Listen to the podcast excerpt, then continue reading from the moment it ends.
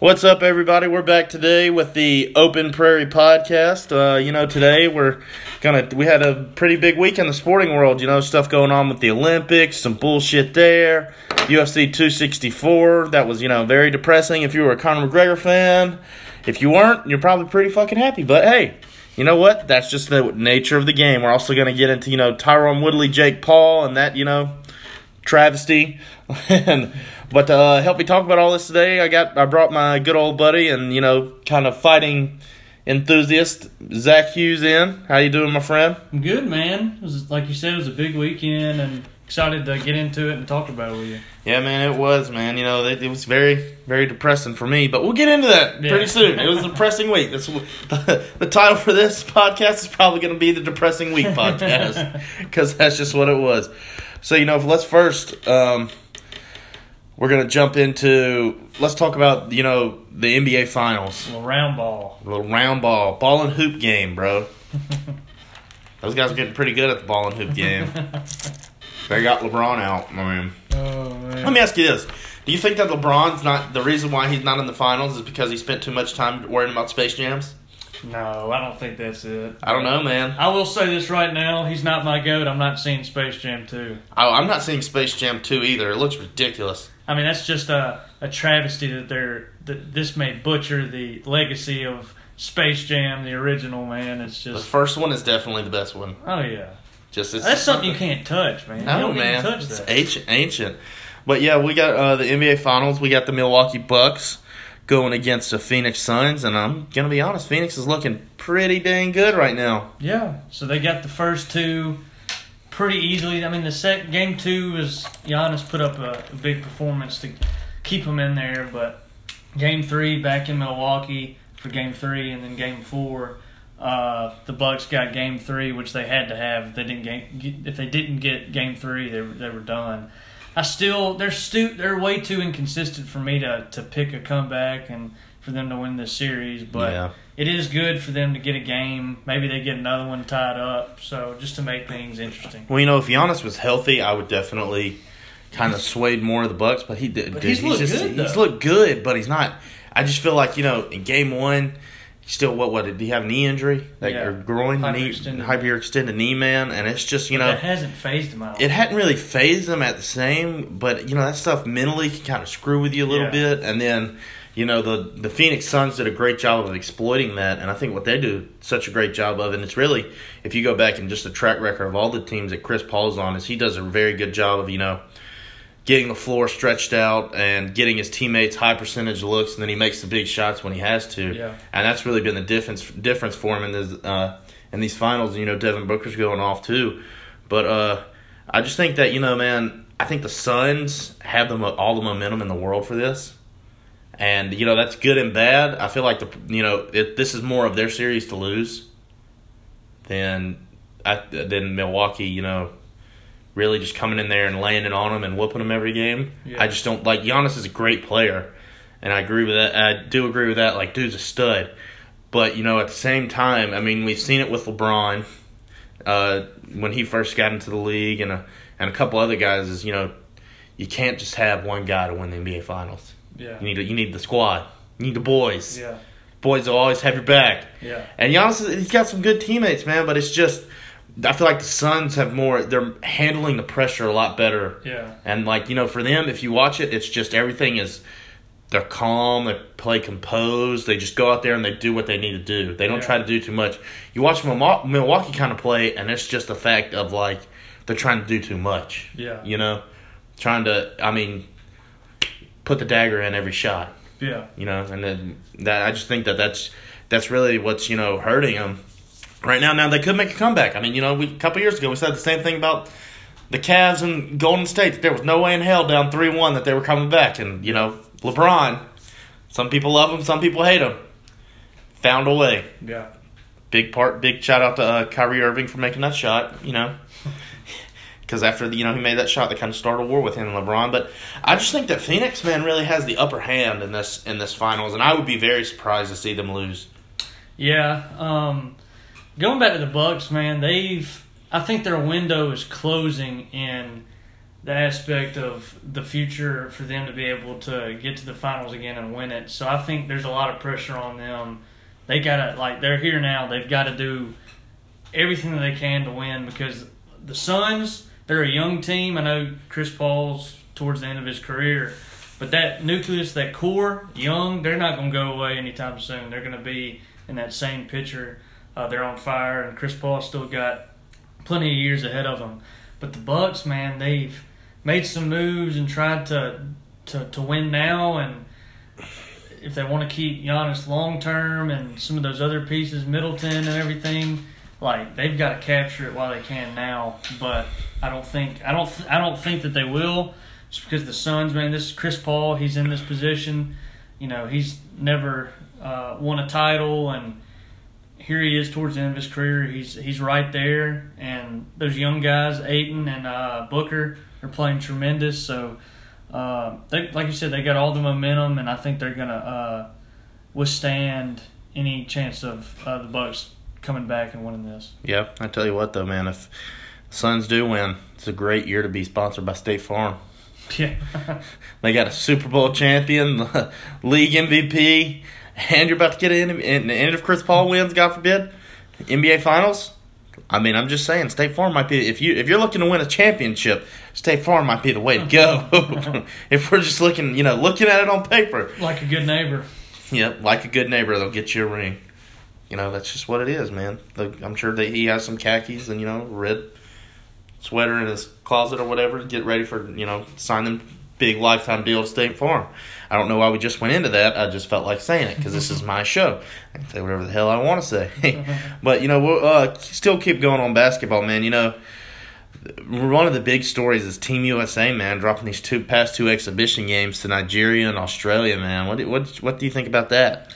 It's crazy, man. But I think this is just my take on it. I think um, now compared to back in the day with the Dream Team, I think the emphasis on on this event and playing at a high level and, and really going balls to the walls with it is totally different than when it was back then. Back then, like it was super, everybody was uh, really giving everything they had to it, very um, devoted to it, and there was a lot. They took it a lot more serious. I think now it's it's more of just it's not the, like a privilege like it was last like it used to be. Um, it's like guys are just kind of doing it just to just to do it, but not really going 100 percent. Because there's no reason that I know we don't have some of the the top NBA guys on this team. I mean, we've still got plenty of them. Yeah, we got Kevin Durant and But Dame I know we don't Kyrie. have we don't have every single one of our best stars, but even our you know middle tier stars should should be able to go out here and and and beat a lot of these teams and a lot of these countries. But uh, man, it is, but it's still kind of embarrassing, man. Like we can't be losing to these to these teams, and you know it's it's not not a great stamp on the legacy of USA basketball, but. It really isn't, man. It, it's a, it's a. I think a little bit though, you know, and it's the same thing with any superstar-driven team. I mean, you got guys like what you got, Kyrie, you got Dame, you got Kevin Durant, and I mean, I don't really know too much. I haven't really been keeping too much up with it, just because I've been real busy with it, and you know, it's just exhibition games. But I think anytime you have a team in any sport that it's driven on, you know, you have that many superstars on one team. The problem that you run into is guys knowing their role. Yeah, And I think that's a with USA basketball, you know, that's a a big problem is, you know, that with this team these guys they don't know their role. I mean, every single one of them is guys that, you know, they can go out any given night and drop 60. They're, they're all gotta- used to being the, the guy The on guy. their team, and now Yeah. they're all having to. And I just think they're not really playing team basketball. Like you watch Team USA's from the past, like you know the teams with LeBron and Kobe and guys like that. Like they all understood their role and they all knew how to play very well together and share the rock and everything. Like yeah, here's my thing. I don't understand when like the Olympics. I'm like yeah, do you want to do great? Sure, but at the same time, like you, you're all there for one common reason is to win a gold medal. You know, like dropping sixty in the Olympics doesn't really do anything. You get what I'm saying? Like, there's Yeah. no league MVP for it or anything. You're all playing for a medal. Yeah, So why would you like? I understand the whole competitive spirit of wanting to take over the game and stuff like that, but this, I feel like it's it's like there's still pressure, But as talking about just like performing well and just you know the eye on the media, like KD can go out in the Olympics and drop fifteen points, and you know nobody will say anything about it as long as they win. Yeah. But if he does it in the NBA, if they win, you know, you see the reports of, oh, KD had a terrible game. What does this mean? What is that? And in the Olympics, that's just not the case because it's all just win driven. Like we're just trying to win. We're not. We don't give a shit about the stats or you know playing time that much or anything. We're just trying to win and get a medal and bring home and you know make our country proud.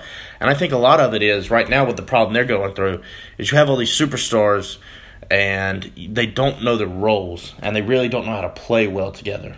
You know, like and that's just the thing with any superstar team because you know you bring a guy in that's one of the top tiers in the league on any team he goes into. Of course, he has the thought of I'm the guy, and you got KD who's you know arguably one of the greatest shooters of the game the game has ever seen, and you know everybody knows his whole deal with his you know being competitive and attitude and all that, and you know trolling people. I mean that's just him. That's what he does.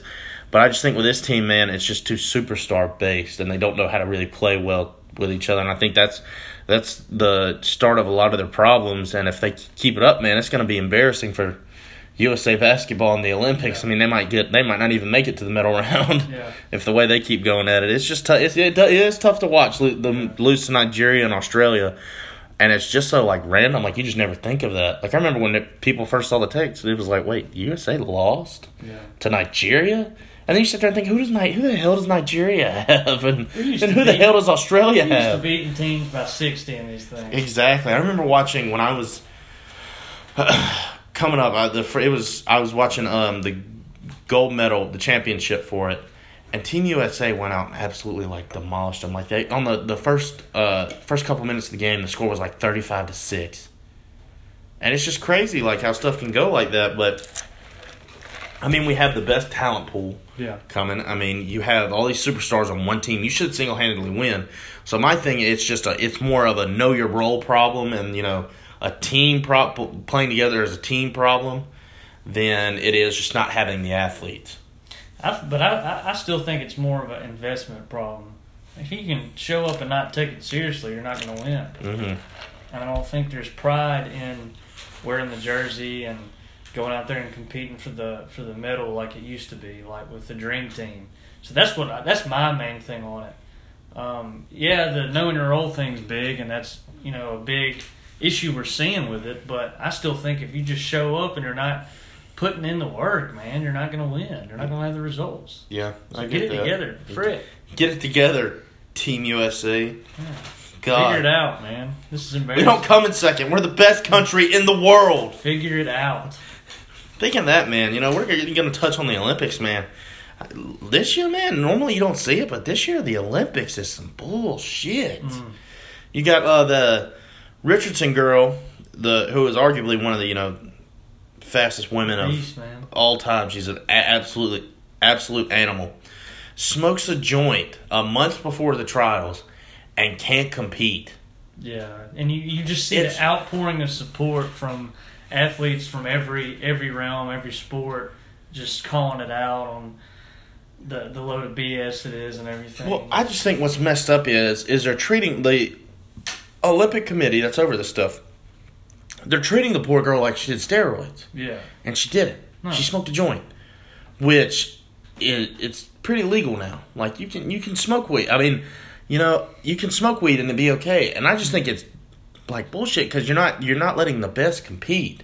yeah, I mean, it's it's yeah, it's weed, it's whatever. People have mixed opinions on it. I'm personally, I really don't see a problem in it. Like, it's not, it's not gonna make. It's not like she would. She smoked a joint, and made her run faster.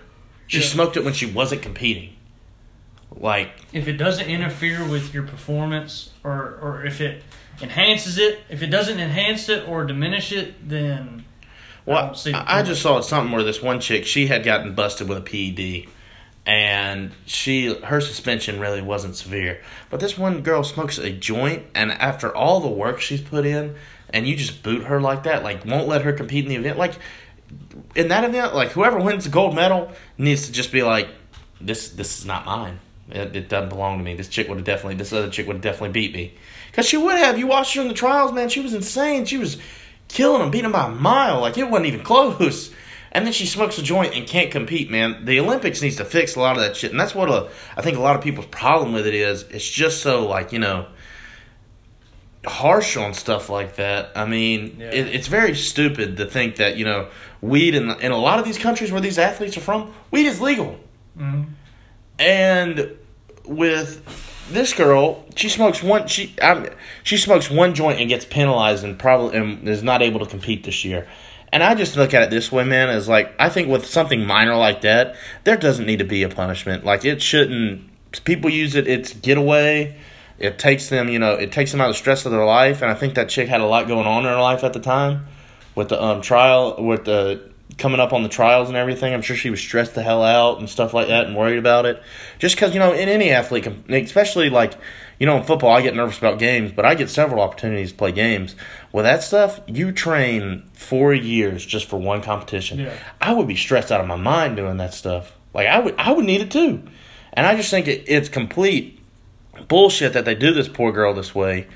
And it's just stupid that you know if anybody else if she if anybody else does this if somebody does something worse it's kind of you know like somebody gets busted for a ped there's not that much talk about it. But this one girl smokes a joint and is getting persecuted for no reason. Now it, she is getting a lot of support but i still think it's just bullshit. What the olympics did to this girl was absolutely wrong. Yeah. and whoever like that event it doesn't it like she and and then too it loses lots of interest for the event. Yeah.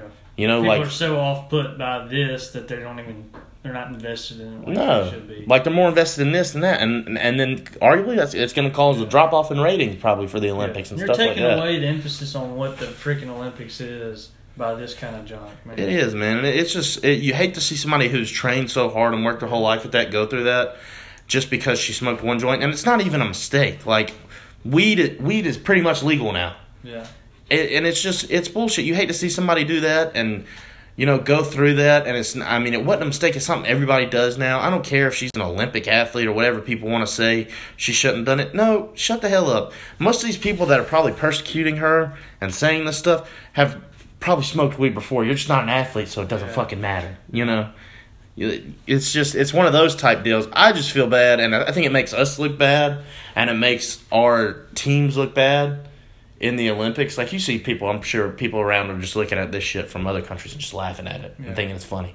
And it's it's just it's really sad to see it see somebody's dreams get taken away from them, and somebody that really wants to go out there and represent their country, and has like that much emotion behind it, mm-hmm. to get their opportunity taken away from them for no reason when they really didn't even mess up. Yeah. And that's just you know, that's all I got to say about that, man. What what what are your thoughts on it? I mean, basically just echoing what you said, man. It's like my main thing is it's not that big of a deal. It's not enhancing any performance. It's not hurting anybody. And you're taking away the emphasis on what these athletes have trained and committed to do for your country and and to represent your country in this um, event.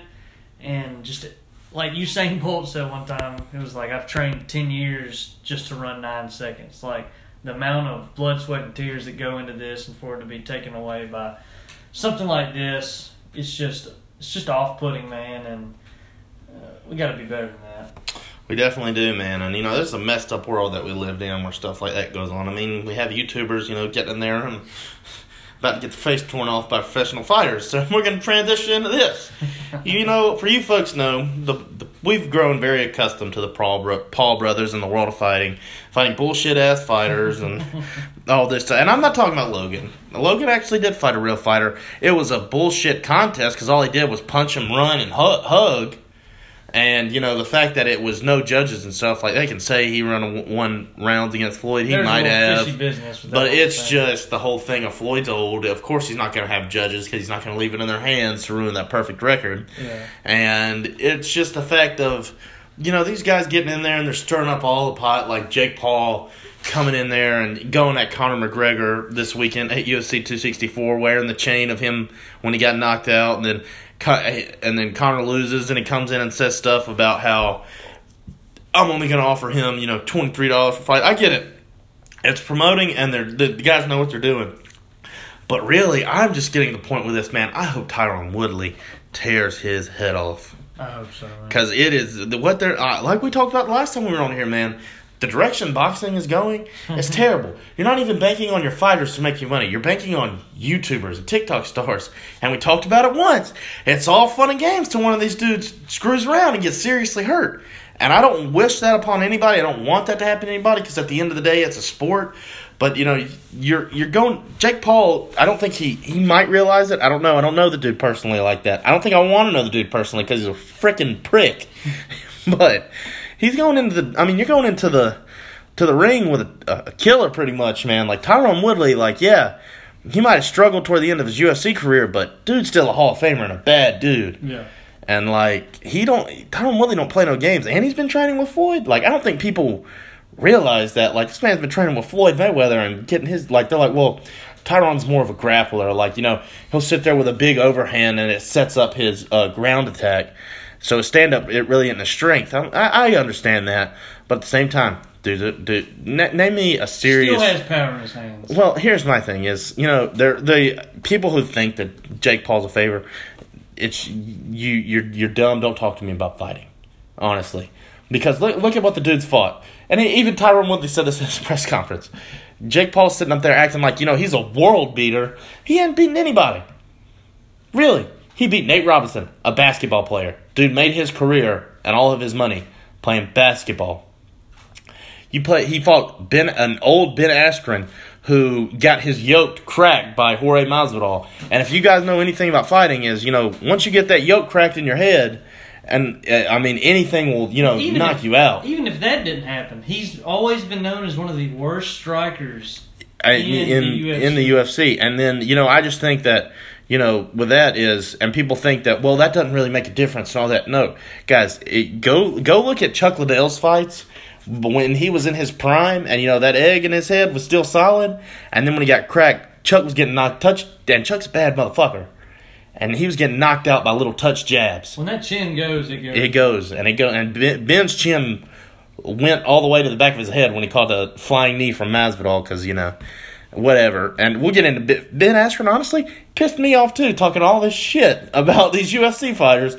Especially this last week when he started talking about Conor, I don't respect what Ben Askren has to say. He, yes, he was in the business. I get that, but listen, dude, you're you also when you came out, you said you could beat Khabib. If you got in a fight with Khabib, he would break your face in half. Like he would make what Jorge Masvidal did to you, what Khabib would do to you, would make Jorge Masvidal look like patty cake. Like oh, I like Khabib, old Ben Askren. I, I, yeah, I mean he's he's funny, but at the same time, I just kind of he rubs me wrong because you know he kind of put a black eye a little bit on MMA going in there and getting knocked out the way he did, and That's our mm, fault though for thinking that. I think we knew it was going to happen. But you know, in this press conference this week, Jake's sitting there talking all this shit to Tyron Woodley, and you, that's the wrong dude to piss off because he's going to come out and tear his damn head off. Yeah. They've uh did you see the little bet they made that whoever wins, the other person's gotta get I love. So if Woodley wins, he's gotta get I love Jake Paul tattoo and vice versa. I did see I that. hope when man. Woodley knocks him out that he reminds him, Hey dude, you gotta get a get that tattoo. I'm just tired of seeing these kid, these guys get in there, and like first off, the fact that people pay for it, you're dumb because it's terrible fighting. You know, Yeah. like they had the they had the event a couple weeks ago with TikTokers like the Bryce Hall kid and all that. None of these guys really even know how to throw a jab. yeah. It's just terrible. It's terrible to watch. But people are watching it, so as long as people are giving it like I said last time, people are giving these guys attention, they're gonna keep having a platform. It's terrible, man. It's terrible what they're doing, and then you know it just kind of ruins the sport for everybody else. Because you know, I mean, it's just I just don't, I don't like it, and I really hope that we don't get to the point where Conor fuck gets talked into taking a fight with Jake Paul. Not because he can't beat him. It's just going to be like going from where he was at to that. It's Yeah. just that that's that's when you know Conor's in Yeah. probably in bankruptcy problems if he a takes lot him. of money. That's a lot. Of, I mean, it is, but I, I mean, I, even that fight, I wouldn't watch that fight. I'd watch it. You'd watch it? I wouldn't, man, because of the fact that it's a damn YouTuber fighting a killer. And when he gets he gets seriously hurt, we're all gonna sit there and you're all gonna point the finger at Tyron Woodley for doing it. But we won't say anything about Jake Paul, who had no business getting the hell in there in the first place. Yeah. I hope he na- I hope he smacks that tattoo off the side of his head. That's really what I want him to do. Freaking Tyron. If you're if you're listening to this, Tyron Woodley, please whoop Jake Paul's ass. Please. I'm tired of him trying to ruin the UFC and talk shit about UFC fighters. His fight numbers are lie. When he fought uh, Ben Askren, those numbers were lies. That many people did not watch that fight. I don't know it personally. I'm just gonna go off what Dana White said. That shit was bullshit. In other words, it's fucking illegal.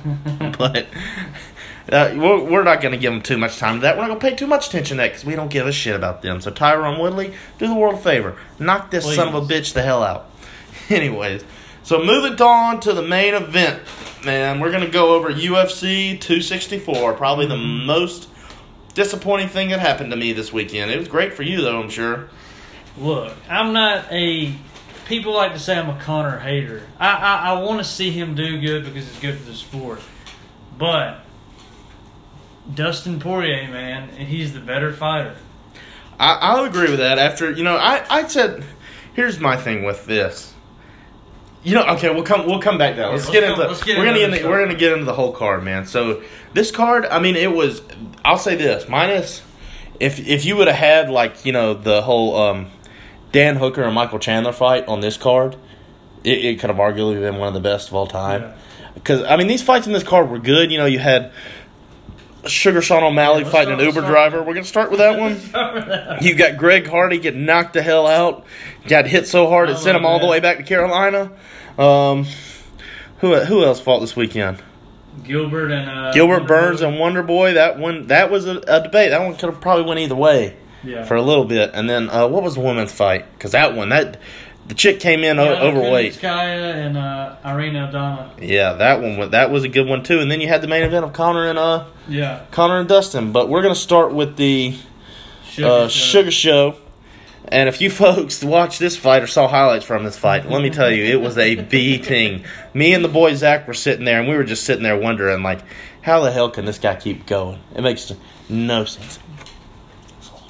But it was, but it was so impressive though, man. Of this dude went forward, pressed forward. Kris Moutinho, that's who that's who the guy is that they got in on ten days' notice uh, to fight Sugar. But literally presses forward the whole time, gets hit two hundred plus times in the dome, taking all these shots. And for those of you that don't that aren't familiar with uh, Sean O'Malley, dude's one, one of the best strikers in that division. Uh, he's got dynamite in his hands. He's long. He's got the reach, and he was just tagging this dude like a retail store the entire time. This kid was a zombie pressing forward.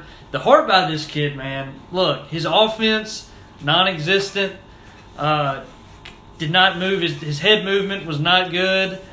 But the fact that he kept going, man, hung in there and took these shots that a lot of that a lot of dudes have been knocked out by taking. Dude, he's been throwing, he's been one, one shotting people in this in his Yeah. re- most recent fights. Sean, So- Sean would play. So he got. I mean, he got a fan out of me, man. I don't know if what kind of deal they're going to give him. If they're going to give him like a two fight deal or.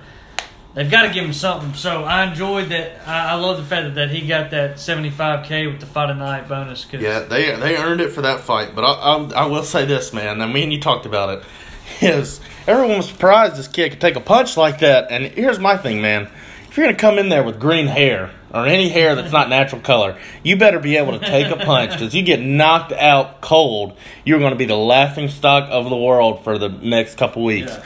But you know that was a good fight, and I think what you know most people don't understand is like the to- Sean's total amount of strikes that he landed was amazing, but really what interests me was the significant strikes. And for those of you that don't really watch fighting, a significant strike is when you like you know you're really connecting solid.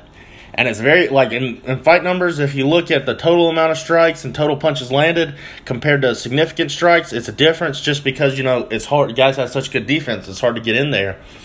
And the fact that the Sugar Show was able to rack up over 200 significant strikes in three rounds. Yeah. Imagine this would have been a five round fight. But another point I want to make about this, about his performance, and I know people are giving a ton of credit to Moutinho, which he deserves, uh, absolute warrior. But Sugar, uh, he was doing all this going backwards. Mm-hmm. He was doing all this while being pressed. For those of you that don't, you know, know a ton about fighting, that's so difficult to land all those and to get in a rhythm when you're being pressed back the entire time. He's getting pressed backwards and landing all these shots. And that in itself is very, very impressive that he's getting pushed and he was never usually he he's the one leading the dance as far as uh, having that stabil, uh, stability when he's throwing those shots and pressing forward and putting everything he has in those shots. Still super hard shots, but he's doing all this while being pressed back. Just tagging him, man, tagging that's him, very tagging him, tagging him. But it, and that give it, give him credit, man. Dude never took a back step. He stayed, he stayed in there. He got hit, Yeah. kept getting back up. And then you know people are you know were kind of pissed off at the way it ended. They thought the fight should have went the distance. Here's my thing, man. And they're like, yeah, well the guy really wasn't dazed. I'm like, I get that, dude, but he was getting fucked up, and the offense really wasn't there. Like he really wasn't defending himself. Yeah. And granted, I get it. It was just because I think if it, the stoppage would have came earlier Yeah, in the third yeah, round yeah. instead, I think the problem was it was just so late. Like with 30 seconds left, yeah, you could have let him finish. But at the same time, too, man, you got to look at being in Herb Dean's position. Like, okay, you got this guy's not really playing. He's not really giving much of a defense. He's, he's not, you know, attacking very much. He's just sitting there taking a beating. Like this guy definitely got Yeah. CTE. Yeah. I mean, you want to hit. Yeah, there, there was a lot of damage in that fight. But here's the thing: if you want to talk about fighter safety, and oh, Herb is doing it to, to protect him. If you're doing it, if you're looking at that, you should have called it in the second round. The second round should have Second been round was that dude was Because when there's know where he 30 was at. seconds left and dude's already at this point Well, he got two years off of his life. Well, he was not. He was knocked down in the, at the end of the first round. He, he never after that. Like you know, I don't think most people they're not talking about this. Well, I think I agree with you. That the fight should have been stopped in the second round. Was that uh you know he gets knocked down in the first round. Dude gets up. He don't even know where his corner is. Like the the Herb Dean literally has to pick the dude up and walk him over to his corner. But to me, man, it's just like there's 30 seconds left. You should have stopped it earlier, but you, you let it go. Let the kid get the finish. Let the kid finish the uh, go the distance. There's 30 seconds left. I mean, I know obviously it was bad. He wasn't giving much output, taking a ton, but 30 seconds. Come on. Yeah, that was a it was fun to watch, but you also kind of felt bad for the dude. But Yeah. So the you know. fighter payout for that fight. What do you think uh, Sugar made? Keep in mind he, he got that 75k bonus. let's see, he's not he's not a ranked he's not a ranked guy yet. So He's, I- he's a draw, but he's not. He should have made probably right about two hundred fifty thousand, between So- one hundred fifty and two fifty. So his final payout with the 75k bonus was 261k, which is I mean, that's a good night. So uh, what do you think Moutinho made Oh, with the dude. bonus? Let's see. Signed on such late notice is probably what? What would you say? A one one fight contract, I don't know what they gave him, but I'm sure it must have. and the the draw of that event, man. I would say he probably made close to. It it, it was definitely it, it had to be between fifty and hundred. Yeah, so he's at 97k, Yeah, which good for him, man. good for for one fight, money- and he was probably a one. I I think with that with the fight being so late, it was probably just a one fight deal. But Yeah. dude walked out of there with almost a hundred thousand in his pocket, and probably another contract to come back and fight again. Good for him, man. You Yeah. love seeing that. You do, and I'm curious to see. You know, we talked about it. Like, dude finished. Like, yeah, he had four losses coming in, but it, dude never was knocked out. Yeah. All of his losses were a decision. Yeah. But that was a that was a good little fight to start off the card. Um, most people, you know, Sugar Sean got up there and called out everybody in the division, and there him and uh, what is it, Cody Gerhart, Gar- Gar- Garhart, Garbart, uh, went at it on Twitter. That was Yeah. pretty funny, and you know, I mean, yeah, you know, Cody, you're I watched you on the Ultimate Fighter. I loved it when you were in there grabbing T.J. Dillashaw by the throat and stuff like that. But uh, Cody's gonna go down and fight flyweight. That's what I'm thinking. well, dude hadn't want to fight. I mean, he John did make a point. He dude hasn't won a fight since I want to see. I want to see him fight uh, Dominick Cruz. I know Dominick Cruz don't want to fight him. Dominick Cruz is trying to get a higher ranked guy because he's towards the end of his career and he wants to make another push at the title. But Mhm. I, th- I still think if you beat a guy like uh, Sean O'Malley, that's going to put you very close. Yeah, you know what I'm saying? Because it that's a that that's a dude's arguably the. I mean, he's not ranked, but he's the face of that division. I mean, yeah. I mean, he's there's not many guys I think that can beat uh, Sean O'Malley, and I think that fight would be fun to watch, man. It would be. So you know, we're gonna move on to the next fight. Who who uh, who we have next on that card? Uh, we got Irene Aldana and Yana Kunitskaya. If you want to talk about that. Yeah, that one was a good fight. You know, chick came in overweight. Um, yeah, that was the big story there. So she had to give thirty percent of her purse to her opponent, but can't be four pounds overweight. You can't be four pounds no, overweight. She, she said there's a lot going on with her body. Still had COVID effects, and she said she got her period, and her body she wouldn't she wasn't sweating. Her body wasn't sweating anymore, but still got to figure out a way. Well, to, she came out there and dominated. That was for Yeah. sure. She didn't. She didn't let it. She let it. She let them hands go and beat the hell out of that chick. Still, I think she still needs to win another fight or two before they give her a title shot because you're not going to get one after you missed weight. But she's talented, man. She is talented. She is. She was in there throwing heavy hands, man. It was impressive to watch. Uh, I hate it for Kunitskaya when you're when you're that close to getting your title shot and you lose to someone who didn't make weight. yeah, it, it's tough, but then again, I mean, she did get a nice little payday out of it. And I'm sure they they'll keep in mind they'll give her a good opponent next because she lost to someone who didn't make weight, but still good win for uh, Aldana and it was impressive. It was very impressive. Uh, we'll move on to the next fight. What was it? Greg Hardy and Tai Tuivasa, baby. Tuivasa. Don't shoot old shoey, man. Trey, she looked like a guy that would do a shoe. I, I can't drink out of a shoe, man. That's just that's that's not me, man. And then when the dude, man, look, somebody, you gotta be careful when you start drinking in the crowd, you man. see the hot sauce. See somebody put Dustin's hot sauce in a beer. I don't know. That might be a Louisiana thing. I've never seen somebody do that, but it did not look like it tasted good. But dude got it. He knocked out Greg Hardy, and arguably Dude like you got know, hot sauce. He's got AIDS, fungus in his mouth, everything. the way the way he knocked out Greg Hardy, man, it it, it was weird because you thought that fight was about to be stopped. You thought Greg Hardy Hardy, was about him, Hardy man. tagged him and like. Dude was he, he was wobbling. He, he was about to hit the Hardy canvas. went. Hardy went. He uh, after he tagged him, went in for the kill. And that's the, that's what these heavyweight fights, man. One shot can change the whole narrative. That's See. why people love what. That's why there's always a, a heavyweight slobber knocker in these main cards because that's what the people want to see, man. They want It to see is, man. someone go out and get tagged. I, I do enjoy watching the heavyweights because it's more of a you know nobody wants to get out like even though these guys are huge you don't want to wrestle somebody that's two hundred and sixty Yeah. pounds it's Some just of these not guys fun. do are more wrestle heavy, but a lot most of these guys just go out and swing, and that's what we want to. At least that's what I want to see out of my heavyweights. I, I do too, and I like the way the UFC does it because you know it's a guaranteed going to be a stoppage because these guys are going to get in there and throw bombs at each other all Yeah. day until you know somebody gets knocked out. Well, and if these dudes get on the ground and lock in a submission, man, that's a behemoth on their back. I did- So that's I did feel bad for Greg Hardy though, man, because you know he got one his knockout. He got hit. What was it with the overhand left? And it just man, it was one of those. I, I've, I've never been knocked out that way, but it looks kind of scary. Like he got knocked out, and dude didn't Yeah. even know he got knocked out, and he was like kind of freaking out a little Yeah. bit about it. And it looked like when he when he hit the ground, it woke him up. That's a lot of these a lot of these times in these knockouts. You're out when you take the hit, and then when you hit the ground, it kind of jolts you back. mhm. Um, so Tuivasa, he gets the 75k performance of the night bonus. He deserved it, man. I think he's going to be a, a, a very captivating personality. People are starting to hear about him. He's funny, goes out there, has a good time, does the shoeies. I think he's about to be a big draw.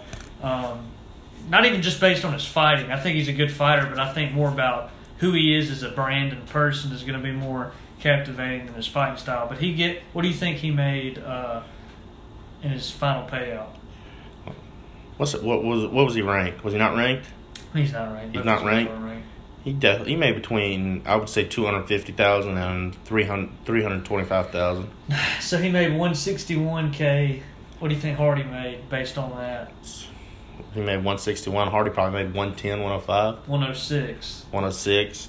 So still See, man, bad. it's just with that, you know, whole thing is. I love watching the heavyweights fight, man. And since we're on it, we'll go ahead into it. The whole interim title that's coming up. I do think it's a little messed up for them to be doing an interim title so fast, considering Francis Ngannou just won the belt. yeah. But at the same time, your champ's not fighting. I mean, you gotta you gotta do something. You gotta give Yeah. the people what they want because I think what what messed it up for him was that you know, and a little bit of, it's both party. It's really I would say the the the main people whose fault it was. I think Francis Ngannou wants to fight, but I think it was they sold him so much on the hey man, you win the belt. John's coming back to fight in heavyweight. You're gonna have you're gonna have a super fight. and You're gonna have a massive payday. and I think he was getting really excited about that. And then, you know, there's controversies with John Jones of you know him saying I'm only going to fight for this much money, and then the whole thing of you know they don't want to really give him a title shot right away just because you don't know how he's going to look. Because dude weighs 255 pounds. It's not like, you know, he's not going to be like old John Jones where, Yeah. I mean, he might start, he, he, it's going to be more of a striking for him than, you know, because I, I really don't think he's, I mean, he's strong, but you, you're not too sure about his wrestling with, you know, these heavyweights just because these guys are so big. But, you know, and then John Jones doesn't fight, and then Francis Ngannou is like, well, I'm not fighting until September then, Yeah. and they won't give him that, so they got to set up the interim title between uh, Derrick Lewis and Ciryl Gane. Ciryl Gane, and that and Derrick Lewis does deserve a title shot, Yeah. Yeah. and uh, you know the winner of that gets to fight Francis, and it's great. I just don't really agree with so much with you know mainly just because you see champions and I mean John I would say the champions that are always defending right now in the UFC which is you know Stylebender and Kamaru Usman and uh really that's I mean uh, uh, Charles Oliveira just got the belt but you don't see guys and he, even John Jones when he had the belt he was always defending Yeah. and I just think it's tough now that, you know, I think they're trying to get all their champions back into that. But it's so hard is when, you know, you're, you're facing your sport like Conor. Conor won both the belts and then didn't defend either one of them for a year. Yeah. And it's just kind of, and then, you know, there was really no pressure into that. But he did have the whole Floyd thing going on, and that was why. But still, though, it's just the fact of, well, I think guys look at it, well, I finally reached the pinnacle. And being the champ, I feel like I should be able to pick and choose my own fights of who I want and how when I want it and how I want it because I'm the champ. And I just feel like, you know, I understand the whole delay of it, but I feel like they could have given him a little bit more time and negotiate that deal better. But really, the narrative and all this that I, I feel like messed it up was just John Jones just because of his inconsistency. Of one day he wants to fight, next day no. Yeah. I mean, you just got it. Just sucks for him because that division's got a lot of contenders in it. That guys that I mean, even the unranked guys could be, you know, can seriously de- fight for that belt, Yeah. and uh, you just hate to see it. But we saw a great heavyweight fight this weekend, man, and it's going to be interesting to see the way that division goes with all the stories coming on. I mean, I feel I really do still feel like the next super fight is going to be in the heavyweight division. Yeah. So here's my take on all. I'll, I'll go with the UFC's perspective. They've been trying to make this fight. They wanted it for June. You know, he won back in March. You know, uh, Francis said it's too soon. All right, July, too soon. You know, and August. That's when. That's when this is. Um, it's in Houston. That's where uh, Derrick Lewis is from. They want him on that card.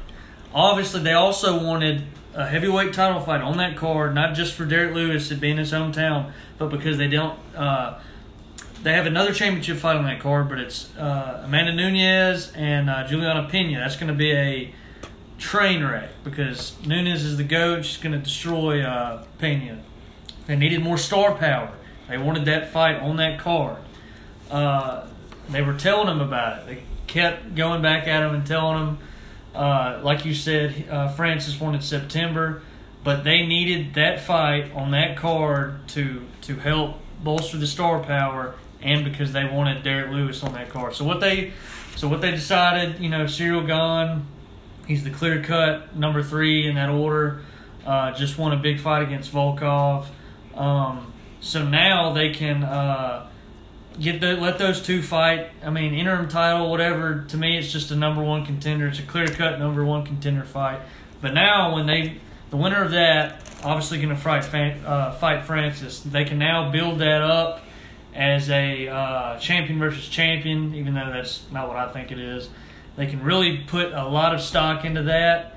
Um, there's history. Lewis has beaten Francis before, and uh, Ciryl Gane is a former teammate of Francis at uh, the gym that they're both from in Paris. A ton of uh, storyline for both angle. They can really sell it and boost it up. I know Francis, you know, it's not fair that they're doing this when he just won it, but still, man, you know, just just fight, just just go out there and fight, and uh, if if you think you're done wrong, just take the fight. Um, but still, I mean, it's you know there's there's fair sides to both arguments, but I'm I'm okay with it. Yeah, I, I agree. I agree with that. And uh, you know, the, being, moving on to the next fight for that, we had uh, Mr. Gilbert Burns versus Stephen Wonderboy Thompson. That was a that was a highly anticipated fight, the co-main event, and it was a it was a good fight, man. It was a good fight. You know, when they were arguably when they were if the if the fight would if Wonderboy could have kept it standing, I think it would have came out with the win. Yeah. But Gilbert Burns, man, he's just a big dude, and he knows what he's doing when he's on the ground, and it's just, you know, we we talked about it when we were watching it, man. If you go back and watch that fight what I think, what I like about Gilbert Burns is he just gets, you know, he get when he's grappling, he puts himself in these uncomfortable positions where he shouldn't be able to land shots with power, mm-hmm. and that's what he was doing the whole fight. And he was really taking a lot of, I mean, he was giving Wonderboy a lot of damage on the ground. But you know, you keep that fight standing. I think Wonderboy wins that fight. Yeah, absolutely. I'm a big Wonderboy guy, so hated seeing that. You know, the reality that this was kind of his last title run chance. He would have won that. You could have made a great case that he'd be next up for Usman after um, Covington, just because he hadn't faced Usman before. That style differential is very interesting. Um, so you hate to see that because you know his title run chances, his days of chasing the title look to be slim to none. But uh, a lot of fans were booing it. They don't like seeing those kind of boring fights. Um, there were some times when there was some fireworks. When there were some times when Burns would exchange with him. Uh, Wonder I mean, Boy, Wonder Boy knocked him down twice. Yeah, Wonder Boy landed a uh, spinning heel kick that startled him, wobbled him a little bit, but Burns had a very good strategy in the fact that he was going to get in there in the clinch and get him down and just work position and. Uh, they, they exchanged. They had there was a uh, I think it was the end of the second round. There was a um, exchange that they had that was that was they were both. It was like ten seconds left in the round. They were both just throwing uh, shots at each other. But uh, I think the first round was clearly Burns. Second round, you could have made a case for uh, Wonder Boy. But third round, uh, Gilbert got it to the ground and just uh, controlled the clock, controlled position, and uh, got the win. But uh, Gilbert's good, man. Um, he'll have to do a lot more take that belt away from Kamaru Usman, yeah, man. To get that, that dude's different title breed. shot again, just because welterweight's a log jam. But um, good for him, man. Yeah, that is good for him, man. And it, it was you hated to see that happen to Wonder Boy just because of how long he's been in the business and great guy. You know. You you see, I mean, like you said, it would have been a good. They never him and Usman have never fought each other before, and I think that would have been good you could have probably sold it a lot better than you know the rematch. I mean, Colby Covington and Kamaru Usman will sell just because of the whole rivalry there, and you know Colby Covington being kind of like the he take he take. It's funny because he takes a mix of you know all these. If you think of all these villains in movies like Scarface and just uh, like the Joker and all this crap, and he takes it and he takes it and he turns his own spin on it, where he turned himself into a villain. It's all it's, it's like WWE back back in old old school WWE, where you can go on there and you had you know Stone Cold Steve Austin smashing beers over his head and cussing people out, you know, just not giving a shit, and that's what he brings and that's what sells. But I think you know it would be good because. Kamaru Usman has just ran through that division of all those guys. I mean, Burns, Masvidal, Covington, um, He's beaten Edwards. He's beaten Edwards before. It just he would have really that fight would have been really interesting to watch. I think, and I mean we might see it. You never know. I mean, just I mean, if the dude wants to run through the, the whole division again, we might. But you just hate to see that. I really wanted Wonder Boy to win that fight. He didn't. So that that was the uh, the big letdown. Uh, one started the letdowns for me on the night. That that was it. Sure. So now, uh, folks, we're gonna. You're probably you know oh, well, I don't really give a shit about all the cards on the fight. Well, we talked about them just because it was a huge event this weekend. Now we're going to move to the main event. And if you folks watch this main event, there's a lot of controversy and a lot of shit, man. And if you're if you're a Conor fan, it sucks dick to be a Conor fan right now because there's just so much uncertainty in the air. Let, let's let's approach it just the fight first, then we can go on all the other stuff. We got, I got you, I got yeah. you.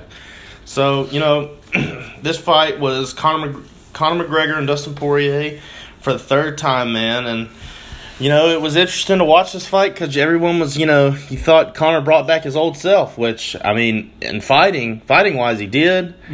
And you know, he started the whole talking trash and stuff like that again. And people are like, "Here's my thing with that: is everyone's like, well, you know." Okay, we'll just get into the talking trash part later with it, but you know, in the fight, I mean, he was moving like he used to. He was being, a, he was on the attack Wider and stance. wider stance and everything, and then uh, implementing the kicks. Exactly. He was cr- controlling the range of the fight. And then, you know, he gets in a heavy exchange with um, Dustin and then decides to go for the clinch because I think he was he got wobbled a little He had bit. to go for the clinch. He had to, and then Dustin just cut off. He cut off the reach. I mean, it's just an, a, a fighter's instinct, and you know, Dustin sat there and he, took the shots, took the shots, and then he kind of put that whole little Nate Diaz spin on it, where he just stayed in his face, got it, got all up in his face, and Conor doesn't really like that, and you know, he uh, pinned him up against cage and you know they were just kind of sitting there for about i would say 20 20 30 seconds you know just throwing kind of doing some dirty boxing. And uh you know conor saw an opportunity to go for the uh, guillotine on dustin poirier and he had it in, he had it in deep he, he really did you thought we saw him go for it and we got up because we thought it was about we were like conor's about to submit dustin poirier who the hell saw this coming and then, you know, Dustin gets out of it and just starts waylaying on him, man. And then, you know, uh, Dustin stays on top of him for majority of the round. The last 10 seconds, I mean, you know, Dustin throws bombs, but I don't think he mauled him like, you know, Stephen A. Smith and all those cats are trying to say. Which, by the way, UFC, do yourself a favor. Tell ESPN to get the hell out of your pay per views. Because Stephen A. Smith and Max, uh, Killerman. Kellerman don't know what the fuck they're talking about half the damn time, and they just ruin it. But um, you know, so that so Dustin's on top of Conor. Conor's still being effective from the bottom, throwing kicks, uh, Some elbows. some elbows, and was, you know. he was getting wailed on. He was he was getting he, he was getting welled on. He was getting well. He wasn't getting as welled on like he did as they tried to compare it to when he fought Khabib. It wasn't that like when he was fighting Khabib, he wasn't getting in it, getting in any shots off the ground. But Conor was, you know, it, there was one time Conor hit him with a uh, a heel kick from the ground, and Dustin kind of dropped a little bit.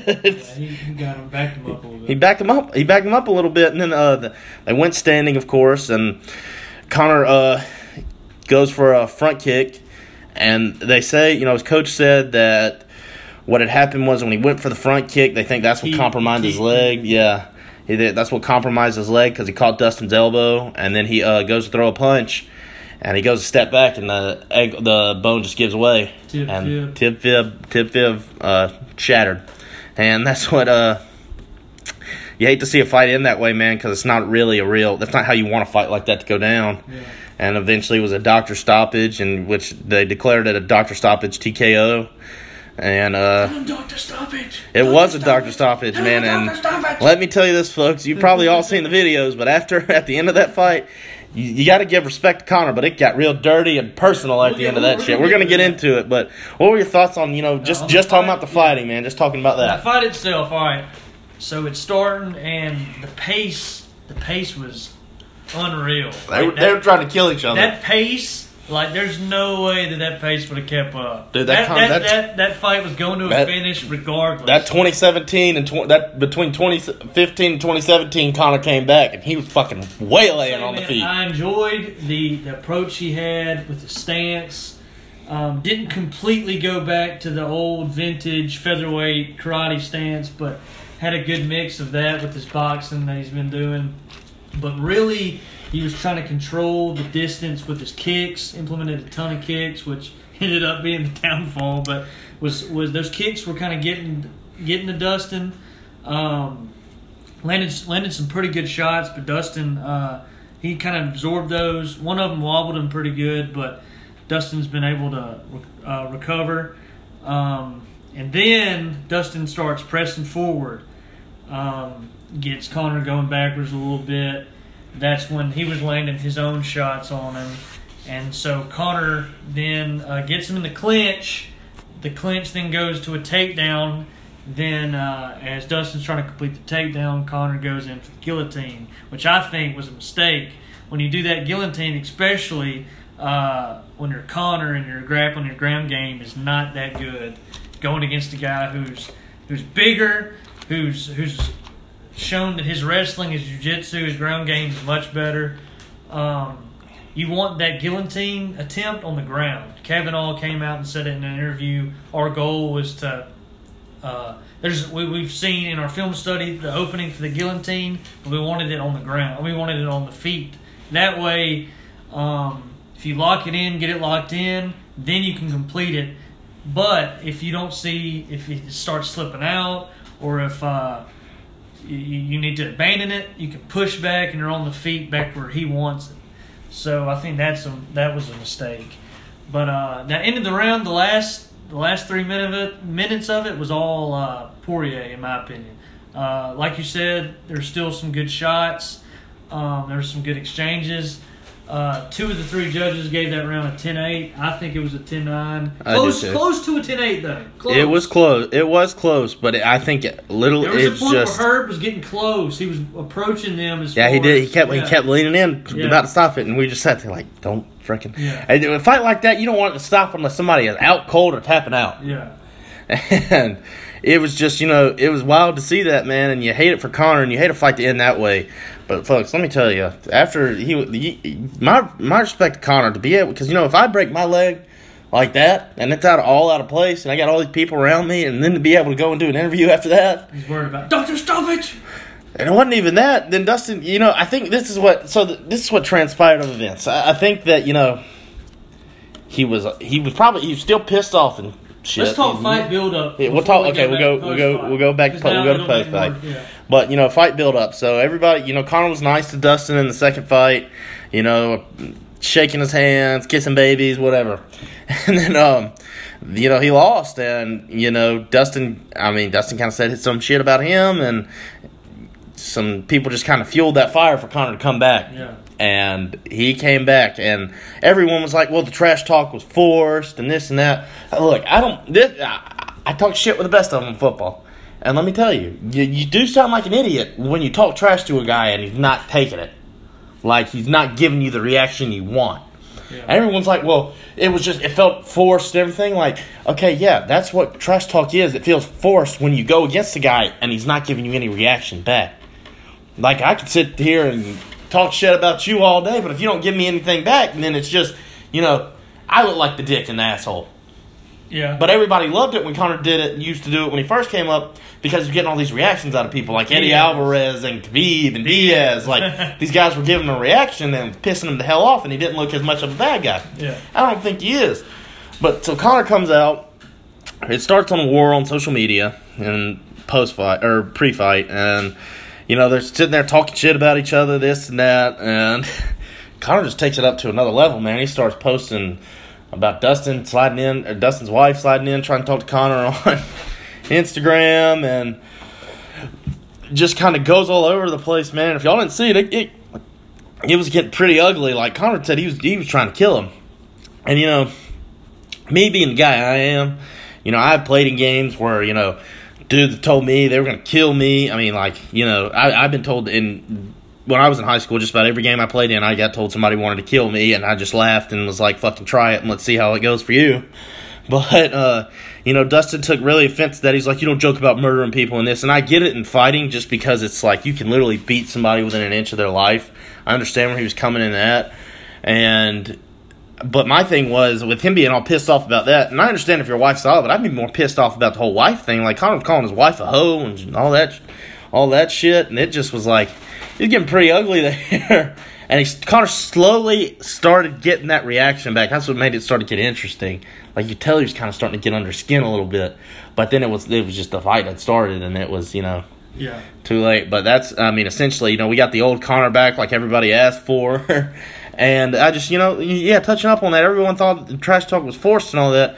I don't think it was forced. I think it just, it's a perspective and it seems that way when, the, like, he, he didn't fight the old Dustin. The old Dustin, you know, it was pissing him off. He even said it, like, I, I never disliked anybody so much Yeah. that I'm about to fight. And that's what trash talk does when, it, you know, the guy's not giving you a reaction back. Yeah. But what are your, what were your takes on it, man? So, fight build up. We're going back. So I think the second fight, you know, like you said, Conor's being nice, um, and all that and all that stuff. I don't think Conor took it seriously as far as I think he thought he was levels above Dustin. He had other stuff going. on. He even Yeah, said it. He and- said, "I was getting ready to. I was getting ready to fight Manny Pacquiao." And he had a lot of stuff going on, and he hadn't fought in a while. Uh, was implementing the boxing camp for Pacquiao. Um, and I also think he just thought he was levels above Dustin because we saw what happened the last time that they fought. Went out there and smoked him. So I think he just wasn't taking it super serious. Then he goes out there and we saw what happened. So then I think, you know, he was like, all right, well, we're going to do this again, and I'm going to take it up a notch, and we're going to, I'm going to smoke this guy again. And I think it all turned when they started going back and forth. Conor was going at him, and then the whole uh, charity thing got brought up when he said that the fight week of the second fight, Conor and his and his team said they're going to donate to his charity, and now since the fight's over, he's been ghosting me and all that. So then, I think Conor, I don't. Obviously, it seems like that genuinely pissed him off, and that was the It made him seem that- like it. Yeah, That was the driving force of the Conor coming back. You can argue that. I kind of think it's more of a here is my end to go back to my ways. This will give you know. I guess, who knows if it actually pissed him off or not? The dude's got money. I mean, but I think what it, challenged his character. I think It did, it did, and I agree. But I, I think touching back on that, where I, I think that, you know, what pissed him off was that that really the whole charity thing turned into a he said she said type deal. And you know, you had Dustin say, "Well, Conor ghosted me" and all this, and you had Conor say, "No, I I talked to your team." And like any wise investor, a guy with multi, millions of dollars, you don't want to give money to you know a charity, and the guy who's running the charity is just going to pocket money from it. Yeah. So Conor did. You did what most. If you ask most business people that give to charities, what they do, they ask, "Well, what, what the, what's the money being used for?" And they never gave his, Dustin's team never gave him a allegedly Dustin's Well, team never gave him it's a response of what the money's going to be used for. Not not saying that's Dustin's fault. We don't know the because truth he's we don't know the truth, and I'm not blaming it on Dustin. I just think that you know he's just the face of the charity. He's not the guy that's like you know sitting there crunching the numbers down for the economics and all that. Who he should have what should have been happening. That should have been a problem that should have been addressed between Conor and whoever's in charge of Dustin's charity. And he should. I mean, I get it. It's fighting and all this and that and the personalities. But what should have been said was you know.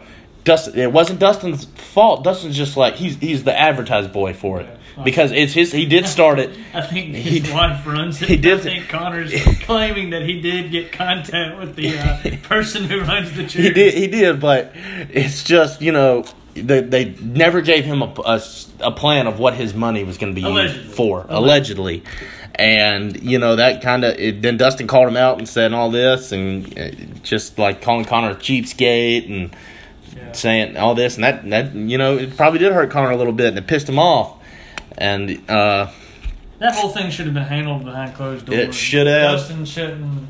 I like Dustin. He And even Dustin came out and apologized Yeah. for it on Twitter. He did. He said I that, that that was not because he said that was when everyone thought, oh, Conor's about to get under skin again. Yeah. And even Dustin said, even Dustin came. You saw in the apology, you saw that it, hey, that old Dustin's still there. That you know, when somebody is sitting there talking shit to him, he don't like it, and he gets real emotional about it. Yeah. But he did a good job of controlling that. Didn't let it affect the fight.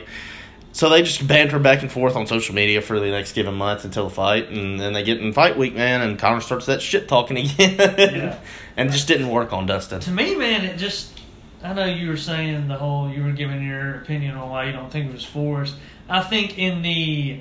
Uh, the press conference, I think it was forced, man. Well, uh, let me let me touch. It, it was forced, but I'm saying is like at first Conor was just naturally just being himself, you know, talking shit, being himself. Guys, guys, a cocky. He said it himself. I'm a cocky motherfucker. That's what he said.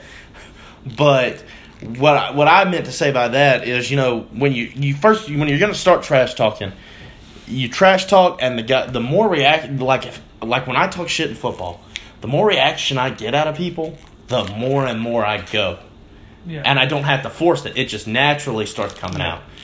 Dustin wasn't flowing with it and wasn't giving him that. That's when he started Yeah. trying to force shit on. But I'm also saying even the even what was said wasn't the same as it used to be more funny and more clever. Well, it was more, nat. It was natural. Now it's more dark. Yeah, it, that, And we- that Khabib, the, the Khabib shit, that, that that Khabib fight, that was a that thing even- changed it for him. It, it, it used to just be funny, uh, clever stuff that would. It was still. I mean, it was. Now it's just more dark and personal. Yeah, But uh, so they're going. You know, the press conference. I think it was a little bit forced. It was like he was impersonating Conor McGregor instead of being Conor McGregor. But the uh, the next day at the uh, ceremonial weigh-in, I liked the inti- the intensity and the uh, the kind of way that he was going about it. He looked Carrying locked himself. in. He he had the swagger like he like he used to. that's when you thought it- was about to be a bloodbath. but it wasn't like it wasn't like the day before when I thought it was him impersonating Dude. Conor. It, it kind of looked a little bit more, and that kind of excited me. when Joe Rogan interviewed him after he got off the scale, or after Dustin got off the scale, and they after they separated from the face off, and Conor looked at it and he said, "In 16 hours, this man is going to learn why you." You don't take advantage of a person's kindness and use it as a weakness. Yeah. And he's going to pay for that with his life. I was like, Conor's about to. I, I literally sat there and we I was watching it by myself, and I was like, Conor's about to fuck this motherfucker up, and he's gonna win the damn belt, and the champ champ is back, and that just wasn't the case. It didn't happen. He got compromised, but. You know, it's just you know the the weigh-ins. It was electric in there, man. You really felt the the last two days leading up to the fight day and the last day before the fight. You really felt that whole that persona, that aura of the old Conor back of you know whenever I when I say that this is how the shit's gonna be, I, that's exactly how it's gonna be. Like it gave me that Aldo vibe, you know, when he sat there in the press conference and they asked him and he said, you know, Aldo, yeah, Jose Aldo's a good fighter, but I'm telling you, if he throws his right hand, I'm gonna step back, bump him with a left, he's gonna go out, and it come fight day. That happened. Word for word, that's what happened. Even when he came out on the walkout, uh, I kind of saw the old Conor. You saw the old Conor man. Look, You like him or like him or hate him, that that the the song and the whole presentation when he comes out is one of the best. Uh, one of the best things in sports. He's a showman, bro. He knows, Uh, bro. I felt the I felt the old Conor vibes. Yeah. But uh, so you want to get in a post fight now? Yeah, we, and then uh, you know, so the fight goes. Conor breaks his leg or whatever. Uh, we get in a post fight. Conor's still sitting there on the ground, and I think I don't think it. I think what led it to take such a dark turn, and you know, I'll say this about Conor. And most people, you want to give him a bad rap because he talks shit and he does all this, man. Let it. People who know that, that that's the problem. I think a little bit. People are too soft. Like in back in you know 2017, 2015, 2014, we loved that shit. We loved it. Everybody, nobody was so, really like we weren't as soft then as we are now. But you know, if I if I sat there and I broke my leg, but I'm notice this. You can say this about Conor. Whenever he wins and whenever he loses, he does it in a humble way. He gives props of when it's due. Even when he was, you know, bad guy Conor in the beginning, when he lost to Nick, Nick or Nate, he gave Nate his props. He was like, he, he was just better than me today. That, that was it. I got to go in. I got to make adjustments. He came out ready to fight. He brought the fight. And then even when he, when he, him and Aldo had that heated heated thing, he sat there and he told he said, you know, jo, Jose Jose Aldo was a, is a true champion. He held the belt for ten years. I hate we couldn't go longer. He told him we'll go again. They never did. But you know he's always he's humble in defeat and loss. I'll give him that. You know, and then if you beat him, he's like, okay, you got me. He'll stand in front of the crowd and he'll dive he'll dive on the sword every time, and he'll say, you got me. But let's see if you can get me again. And I think that he was going to give Dustin his props and everything. And then, you know, they raise Dustin's hand, and Dustin starts doing the billionaire strut in front of him and taunting him a little bit. But look, I think what that was was a man who hates, and he said this many times, who hates the, the fight build up, who hates everything besides the actual fight, who let it all, he was just kind of dealing with it the whole time, suppressing his emotions, and it finally came out because this guy, all the stuff that Conor's been saying, and he went out and did what he did. I know the the, the tib fib break or whatever, but he was controlling the fight, um, bringing it to him, and it all just came out because Conor's still over there on the ground. Even before he did the, the strutting and stuff, is talking mad junk, and we'll talk. Yeah, about man. That, but I just here's the thing, man. It's all it's all about you know, and on on the chill shun. So he said it best, man. When you when you get you get a very short time period to celebrate a fight, and the only period where you really get to celebrate a win is the moment you get your hand raised, and then as soon as it drops down, you got to move on to the next one. And you got to give Conor's props. Be able to cut a promo like that and still be able to stay in that character, you know. I mean, sitting there with a broken leg and sitting there talking shit and you know still getting after it. They shouldn't have been in an interview. They shouldn't have interviewed him, but give you know everyone gets hate to Joe Rogan. Joe Rogan always respects the fighters of you know when a guy gets knocked out, he's like, hey, do you want to do an interview? They say no, there's no problem. Conor told him yes, I want to do the interview. But the way Conor was still able to sit there with a broke, it just tells you about the mark, the the genius behind Conor McGregor. yeah. You know, to be able to market like, yeah, you lost, it's gonna hurt your stock. But he looked played it off as okay, if I can say the right thing right here, I can the, the stock won't drop as much and I can build up hype for us to go again. Yeah. And he did. That's exactly what he did. With a broken leg. It's in there with a broken leg. Yeah. And all those people around saying, him. though, but you you don't get say that you don't say that, but at the same time, I just feel like it's getting a lot of there's dudes that say a lot worse shit than what he said. I mean, you know, Did, you, it's did you just hear what he was saying though? yes, told him he's gonna kill. I'm gonna kill- come in your house. It's just a mad. It's a mad Irishman, man. But yeah, uh, two. He, Conor's not gonna freaking do that. It's just. I mean, yeah, it's just a show. still. I get that, but not trying to worship. You know, saying killing people's right and all that. But at the same time, I do think Dustin was fed up with it and was tired of it.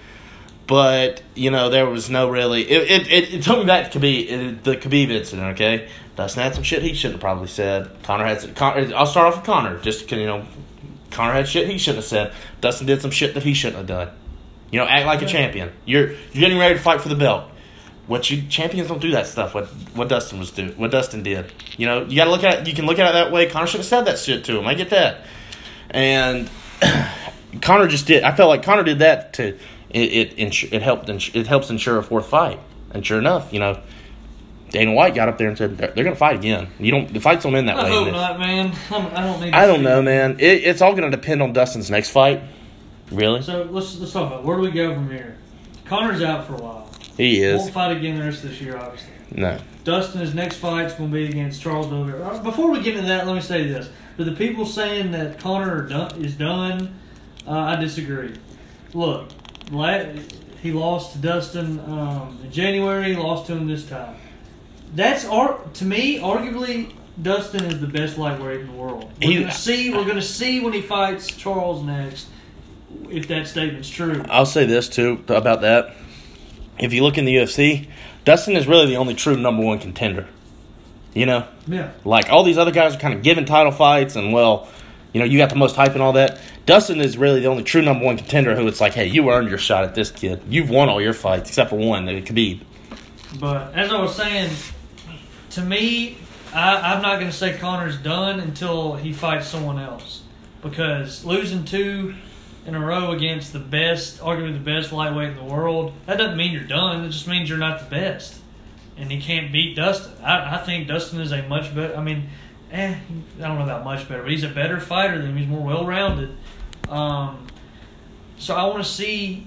I want to see if they're gonna do the fourth fight. I need some time between it, man. Yeah. it doesn't need to be Conor's next fight. Obviously, he's not going to be Dustin's, but needs to be some time. Here, here's my thing with that, and I just think is you know when they said that you know oh they're gonna fight again. Well, I feel like well okay well you you're you're assuming Dustin's gonna lose. You know, because honestly, if I this is the way I, it just it it's all gonna depend on this next fight with the Dustin and Conor series. Okay, if Dustin wins the belt, well you can't just as soon as Conor gets back, you can't just give him a title shot. Conor have to fight someone. He has to go through. You can't go from seven to be number one. He I, he's gonna have to. He's gonna have to go through. Probably fight RDA, uh, Nate Diaz, maybe. I don't know. It just depends on how that whole Nate how if they can sell it and numbers are right, and then somebody like a Michael Chandler or Charles Oliveira if he loses, and then get a shot at the belt. He shouldn't get a shot right away. But if Dustin loses, you can sell. then you can sell it better. But it's just the whole fact of yeah, if he comes off injury, he needs to go through kind of the gauntlet a little bit to get back to that. Conor's problem is he's got to stay active. He can't you can't fight once a year. I think he was going. He was going to. That's what makes this Yeah. disappointing. I think he was committed But- to staying active. Dustin, I think it's great for the sport, honestly, for Dustin to win the title. And I, like I, I'm a big Conor fan, and you know, I part I will say I'm part of the Conor Dick Riders, yeah. but I'm a big Conor fan. But Dustin does deserve a number one shot, and I, I do think he's going to win. Honestly, like you look at Charles Oliveira and all this, and Charles Oliveira is a great fighter. But what Dustin has went through in the ringer just to get back to that belt, I mean, you fight Gaethje, you fight Khabib, you fight uh, Conor twice.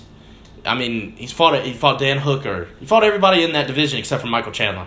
You know, and I think that he it's good for them. And Dustin deserves the title shot. He deserved the title shot after he beat McGregor in the uh, second fight. But it's just a matter of like I didn't really I do I think they should fight again? Yes, just for the fact of I don't think a fight can end should end that way. Like you, that shouldn't be a declared a winner. Like you shouldn't take that as a win. Yeah, you might have did some stuff to help that, but still, at the end of the day, you know, you never know. There's too many what ifs. Yeah. If I'm a, if I'm just the, being a competitor, I'm just like you know I either want to go out with my hand raised or I want to go out on my face. No, nothing in between. And there's too many what ifs for that fight. Well, what if it would have made it to a second round? Maybe Conor knocks him out. Maybe Dustin finishes it. And if you're a champion, you don't want the what if. the- Like Kamaru Usman in his ring, he doesn't have any what ifs in his fights. And it, the only what if he had was with what if Masvidal had an actual training camp? What would you? How would you do then? And he goes out there and knocks him the hell out cold. And I think feel like for Dustin, if he wins the belt, they're gonna their job is to you know you got to take that what if away from him. Yeah. You got to so he, he'll have to fight again, but Conor's got to win fights to get back into that. Yeah. I mean, if we see it, fine. If not, I would rather not I see think- it. I don't think we'll see it again. I think We we will probably see it will. again. We probably will before Conor's out of the game. We'll see it again. But yeah, man. Uh, and then in other news for UFC, we'll keep it short because this podcast went kind of lengthy. But uh, Nick Diaz is coming back to fight yeah. Robbie Lawler, and that will be a brawl. And they fought 2004. Uh, Diaz won.